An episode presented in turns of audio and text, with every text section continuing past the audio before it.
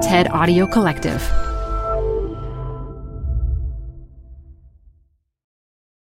Hi, I'm Debbie Millman. Canva is great for designing visual content for work, no matter what industry or department you work in. Now, your next presentation with Canva Presentations. Start with a professionally designed template and use it as a springboard for your design. It's a serious time saver. Time to present but can't be there in person? Enter Canva Talking Presentations.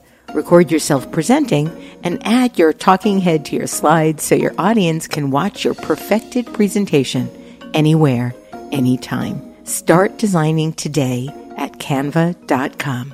Designed for work. This episode is brought to you by Progressive Insurance. Whether you love true crime or comedy, celebrity interviews or news, you call the shots on what's in your podcast queue. And guess what? Now you can call them on your auto insurance too with the Name Your Price tool from Progressive. It works just the way it sounds. You tell Progressive how much you want to pay for car insurance, and they'll show you coverage options that fit your budget. Get your quote today at progressive.com to join the over 28 million drivers who trust Progressive. Progressive Casualty Insurance Company and Affiliates. Price and coverage match limited by state law. This is Design Matters with Debbie Millman from DesignObserver.com. On this program, Debbie Millman talks with Steven Heller about the cult of design, the death of a trend, and what designers have in common with Harvey Weinstein. If, if you look at what we do as designers, there is that great component of entertainment. And the one real industry that America has right now that is fairly successful is entertainment. Here's Debbie Millman. Steven Heller is a friend of the podcast and of designers everywhere. Over the last three decades, Steve has authored or co authored more than 150 books on art, pop culture, and design. He's also written a staggering number of articles, essays, and columns. That's in addition to his work as a curator, editor, and lecturer, plus a full time job at the School of Visual Arts in New York City. We're only two and a half months into the new year, and Steve has already four new books out. We're going to talk about some of them right now. Hi, Steve. Hi, Debbie. Originally, I wanted to interview you about several of your latest books, including the wonderful comic sketchbooks, uh, writing and research for graphic designers, um, and and several others, and also what I believe might be your first exclusive ebook for the Cooper Hewitt National Design Museum, a book called Design Cult: Twenty Five Essays on Graphic Design Culture. But I was so fascinated by the essays in Design Cult that I've been able to think of very little else since I started my research for our show. So I'm going to pretty much solely talk to you about Design Cult. And if we can get through all of my questions, then maybe we can move on to some of the other books. Otherwise, you're going to have to come back again to talk about the others. I'll be here tomorrow. Good. So, my first question has to do with your actually making an ebook to begin with. Why an ebook instead of a paper book? I was asked to. But you're not a pushover. You don't say yes to everything. I know, but this seemed like uh, a wonderful opportunity to do something that scared me. Why did it scare you? Well, it scared me because I've been pontificating against ebooks for so long that to do one would alter the way I thought about the medium and alter the way I may think about the future of the book. So there was something scary. I mean, it wasn't scary in the uh, uh, sense of doing something brave, but it was scary in the sense of uh, trying to really come to grips with something I was uh, had trepidations about. How do you feel now that it's finished? It feels like it doesn't really exist. For example, I'm always excited when I know a book of mine is coming out. It's like I anticipate having a, a new car. Uh, and when I have a print book coming out, I can't wait for that package to come in the mail, open it up, see it, smell it, and then I put it away. So this was a very different experience. I mean, once it, it even took me a couple of months to actually download it. Also, it feels, at least when I read it in my iPad, and I have an iPad mini, where I read it. Uh, it feels like a little religious pamphlet. right. Yet I thought there was a real irony in the fact that in one of the essays in Design Cult, you very confidently declare that there's no indication that the hardcover book is going away. Well, I still think that certain hardcover books will be with us, certain books will be with us. So you start the introduction to Design Cult with this bold declaration Design is both cult and culture. And I'm wondering if you can elaborate a little bit on what you mean by that. Well, culture is obvious. Design is part of the popular culture. Uh, it is both a slave to the culture and a leader of the culture. It serves both uh, roles.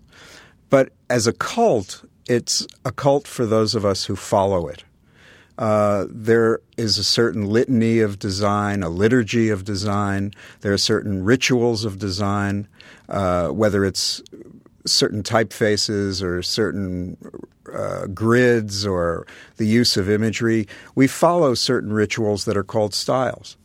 And styles are the repetition of things that have become part of a canon or part of a vocabulary that we have that because they're repeated over and over again, there's a cultish quality to them. Uh, we also uh, as designers, kind of bow to some of the same gods.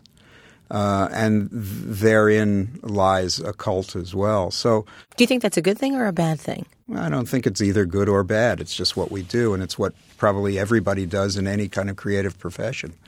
It's the nature of of uh, the creative life to have people who you admire and then want to shoot down because that's also the nature of uh, progress in art. In the first chapter of Design Cult, you write Do you make things look nice?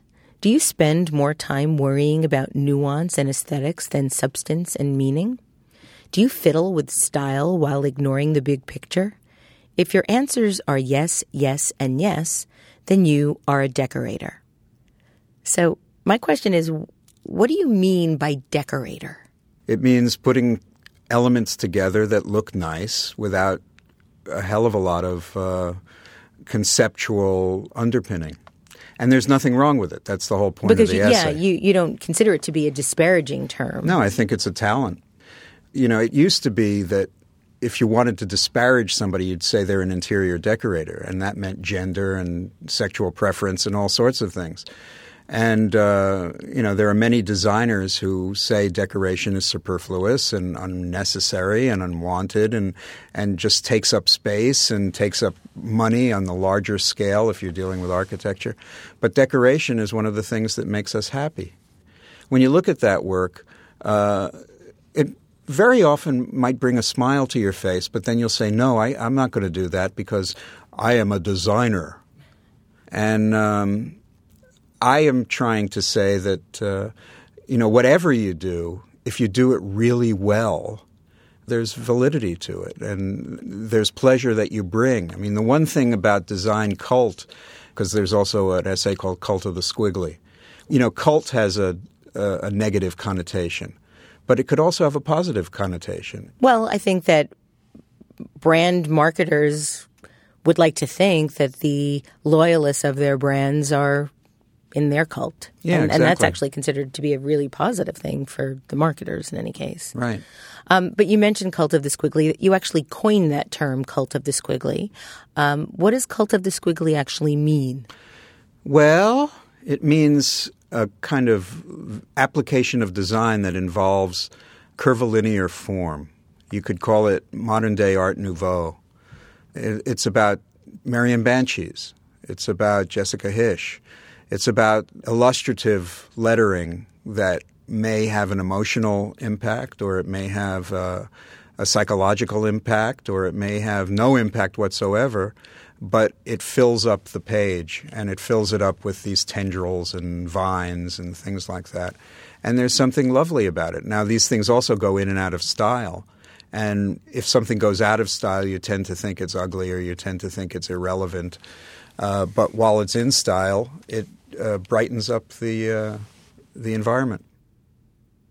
I think that you describe the notion of something being stylistic and something being trendy really well. And you say that it seems as if for a brief period of time, the notion of ornament and decoration was all the rage.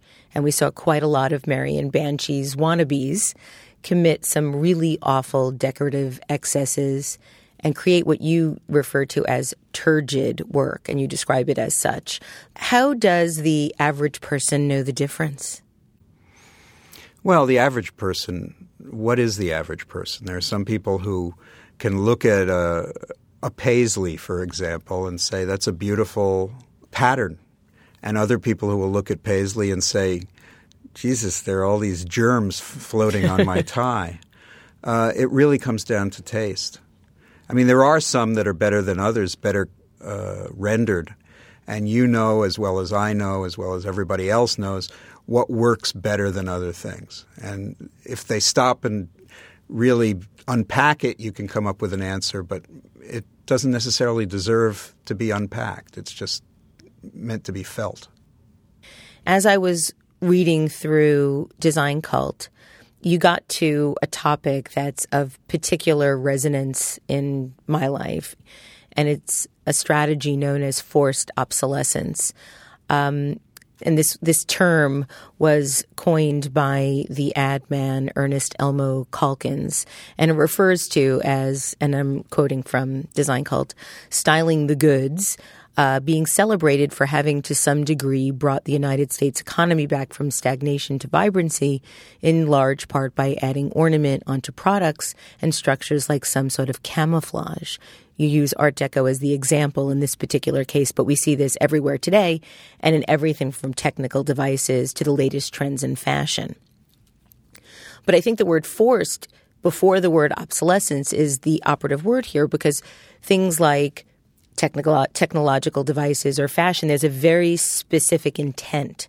But when it comes to design, that feels more organic. It feels as if somehow something suddenly pops up and captures the imagination.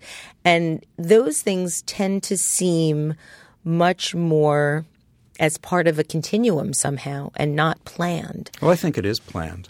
You do? Yeah. I mean, I think when it comes to graphic design, there is a certain plan, whether we know it or not. It sounds almost Calvinist. But forced obsolescence or styling the goods was a clear indication of how design was to be used to generate an economy. And so with with technological devices, one of the big issues that I had after I don't know years ago getting the most recent i phone, pod, pad, whatever it was. I remember six weeks later, the newer version came out, and I was really annoyed by the fact that my previous device, or my current device rather, was only six weeks old when the new one was already out. Yeah, well, the real annoyance there is that they change the plugs all the time. Right. Now, that's an annoyance. Having a new style every six months, okay, if you're into buying style, that's kind of cool. You know, it's like having a subscription to something. I, I, also feel like technology can take a pass in some ways because you are getting something better, faster, sleeker, slimmer, different colors, whatever it be that is somehow better than the previous version. In something like fashion, whether short skirts are in style or long skirts are in style or pointy shoes are in style or square shoes are in style is not really contributing in any way to the advancement of our culture. What it's really doing, I think, and I could be wrong about this and I'd love to be wrong about this because I th- would feel a lot better about buying shoes, um, is, is that it's creating a situation where you feel like you have to buy in to this style in order to fit in or to feel fashionable by a standard that's created outside of your purview. And that to me feels a little bit more forced. Totally forced, except people have innate needs that they might not even be able to describe. Henry Ford did a Model T forever that was a box shape and it was only black. And he started losing sales. So somebody convinced him curve the edges and uh, make it in a couple more colors. Well, people swarmed towards them because they loved the Model T. They just wanted something that looked a little different. People like to be entertained, and I think style is nothing more than a form of entertainment. You know, if if you look at what we do as designers, as create two strands of the same thing, we're creating function and we're creating entertainment. And we're also creating information and ways of presenting information. But there is that great component of entertainment. And the one real industry that America has right now that is fairly successful is entertainment. But getting back to the notion of what I felt were organic um, movements in graphic design, it's hard for me to imagine designers like Marian Bantjes sitting around thinking, well, we haven't seen ornament in a while. And so why don't I create this um, new design treatment that I hope will pique the interest of readers and writers and designers. You find worldwide. that hard to believe? I absolutely feel that hard to believe. I, I don't. I mean, I haven't spoken to Marian about this specifically, but I've seen many designers looking at source material from the past and saying, it's about time this has come back. They may not have said, and maybe I'll make some bucks out of it, but that's implicit. While there are people who kind of just allow that organic expression to come, that's for sure. There are those people, but those are not going to be necessarily graphic designers. Those are going to be those folks that we call artists who hang in galleries who then influence other forms of popular visual culture. I've just become very depressed. I uh, for all for for my entire career I've looked at the trajectories of new styles and have thought that they were joyous innocent accidents. accidents never happen. I mean, car accidents happen all the time, but even there, there's some preordination. Let's get into religion. Well, let's talk about the decade of dirty design. In that chapter, you declare that nostalgia is so 90s. So, what is nostalgia is so 90s? What does that mean? I see the 90s as being a time of retro. It was a time when we were not sure whether we wanted to go into the digital realm or go back to the past, play with psychedelia. And it was a baby boomer philosophy and it was a, a Gen X philosophy. It's like, we're not quite sure what the future is, so let's deal with the past. And of course, as a marketing tool, and you should know this as a branding expert, as a marketing tool, it's something that everybody can embrace without feeling left out because they were part of that past. And if they weren't part of that past, they could imagine being part of the past. And and here's where I absolutely agree that there's no question that marketers are very deliberately, very choicefully making decisions that create those type of stylistic movements where I think we might disagree and, and I might just be naive here is that I've always felt that graphic designers were coming from a more artistic place and that it wasn't, I mean, if somebody um, landed on ornament as popular style of the moment, it was kind of the same thing as winning roulette. It was just the luck of the spin. But where did it come from? It had to come from someplace. Even if it was, uh, there was a level of intuition in there, it still had to come from somewhere and it had to be processed. The bottom line is there are no virgin births. And anybody who believes in that is believing in uh, fantasy. Not you, of course, because you don't believe in fantasy. Oh, I do. I still want the happily ever afters. Um, but you assert that stylistically, after the year 2000, designers had just emerged from a period of hyper experimentation that pitted old modern verities, such as order and clarity, against computer driven chaos, which some called postmodern and others, yourself included, sarcastically referred to as ugly. So I want to talk about that assertion for a moment. And I, I, believe that you were referring to your classic essay, The Cult of the Ugly, wherein you stated, Ugly design can be a conscious attempt to create and define alternative standards. Like war paint, the dissonant styles which many contemporary designers have applied to their visual communications are meant to shock an enemy complacency, as well as to encourage new reading and viewing patterns. I love you reading my stuff. I should put you on the audiobook. anytime, Steve, anytime. Um, and so I went back to The Cult of the Ugly and I reread it and I I'll read another paragraph because I, I have it here. Oh, and I, please, I, please go on. Okay, so this is from The Cult of the Ugly.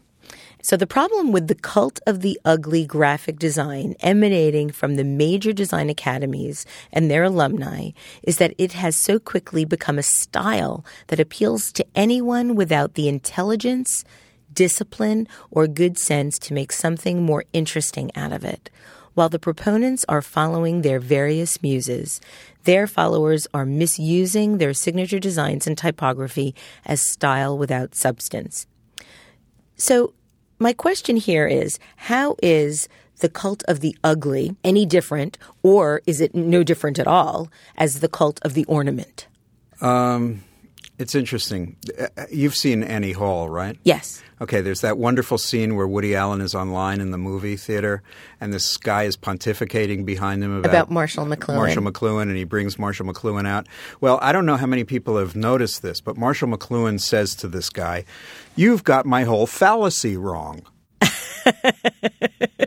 I did not notice that. And I've seen that movie about 450,000 times. It's done so quickly that you don't really focus on fallacy. Okay. Well, you know, after time passes, things that seem so real and truthful and uh, definitive uh, take on the role of, of fallacy. And Cult of the Ugly for me was a response to what I felt at a particular time and place. And it generated an awful lot of acrimony amongst younger designers where all of a sudden I wasn't that old, but I felt like I was the old guard. And ultimately, years later, I, I realized that what that event was all about was trying to find their own voice, trying to find their own way and style. So, yeah, they used ornament in a different way than Art Nouveau. They didn't copy Art Nouveau. They didn't they they worked more in abstract form.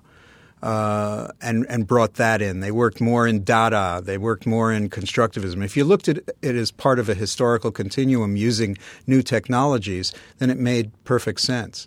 And I wasn't willing to do that at the time. I mean, there are things in Cult of the Ugly that I really agree with even today, and there are things that I'm glad I said then, but I wouldn't go out on a limb for now. So Cult of the Squiggly became the more rational way of looking at it, saying that there's uh, design decoration has kind of taken over from that design brutishness. At the end of Cult of the Squiggly, at the end of the chapter, you state that design was then, as now, in an ornamental quagmire. And I was I was wondering if you a still felt that way since this is a collection of essays and it was this was written some time ago, and uh, if you do still believe it, if you could talk a little bit about why. Well, I love the word quagmire because it reminds me of my Hebrew school teacher. What was her name? Mrs. Quagmire.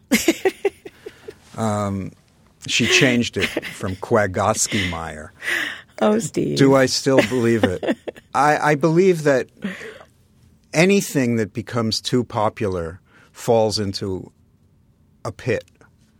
Uh, because once you start copying, you lose some of the inspiration that founded it. But there's there's a period of gestation, you know, where Vivienne Westwood does punk clothing then everybody starts doing punk clothing. There's something in between where people start getting used to it and start seeing that the code actually can be understood by them as well.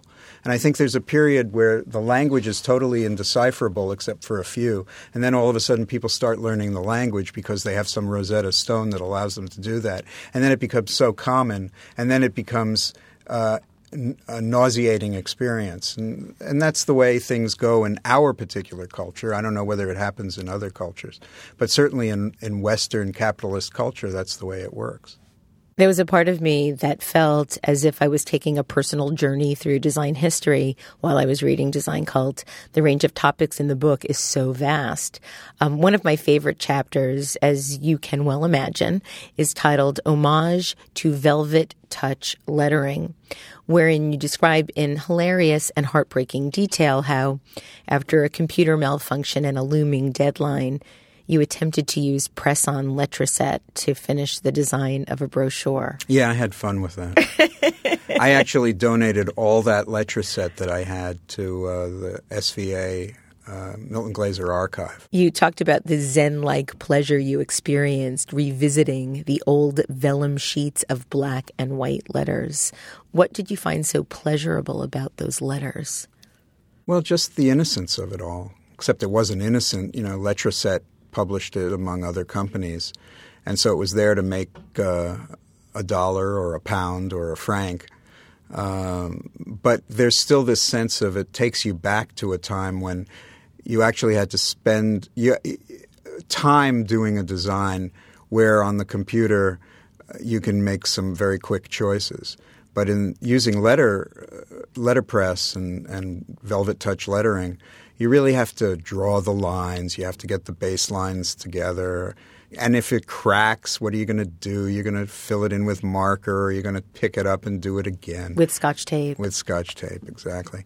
And then came the CompuGraphic. Yeah, I learned on a CompuGraphic in college. Yeah, well, the CompuGraphic was heaven compared to Letraset. What's interesting is I think we're beginning to see all of that actually come back as a stylistic um, notion. well, it's also like buying vinyl and yeah, you know, old radios. I mean, we're still we're never out of a nostalgic time, and we're never out of a time where people are kind of uh, seduced by the past. I was in Cape Town last week at the Indaba Design Indaba conference, and they took us on this old train and it was done up like uh, Murder on the Orient Express. Wow! And we had dinner, and we had time to sit and talk, and there was other partying kind of things going on. But it was so great to be in that that past moment. You know, it was it was like for whatever it was, two and a half hours. You were not in the world anymore. The world that gives you so much stress. You were in the world that was stress free. You talk about all of the things that we used to do in Design Cult with a mixture of nostalgia and, and also what feels like a little bit of, for lack of a better word, shame, but not in a mean way, almost in a making fun of yourself way. And so, my last question is what do you think that we're doing now that the young designers of today will look back on in 20 or 30 years and wax nostalgic for?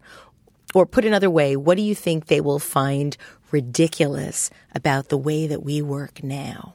Maybe it's just the fact that there's still a lot of designers out there who are working on paper. Ha ha ha. what are you doing on paper when you got a screen? and when paper? you got a screen that's only an inch big? Whoa. Steve Heller, thank you again for joining me today on Design Matters.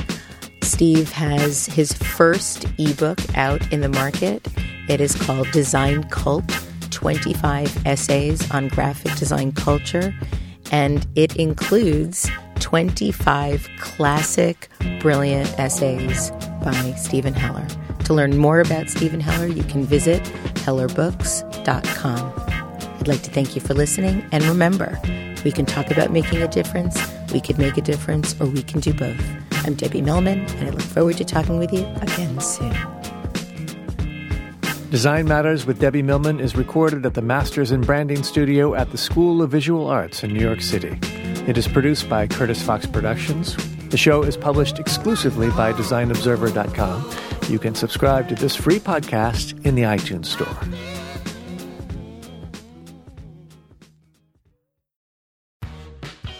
You're growing a business and you can't afford to slow down. If anything, you could probably use a few more hours in the day. That's why the most successful growing businesses are working together in Slack. Slack is where work happens, with all your people, data, and information in one AI powered place. Start a call instantly in huddles and ditch cumbersome calendar invites. Or build an automation with Workflow Builder to take routine tasks off your plate, no coding required. Grow your business in Slack. Visit slack.com to get started.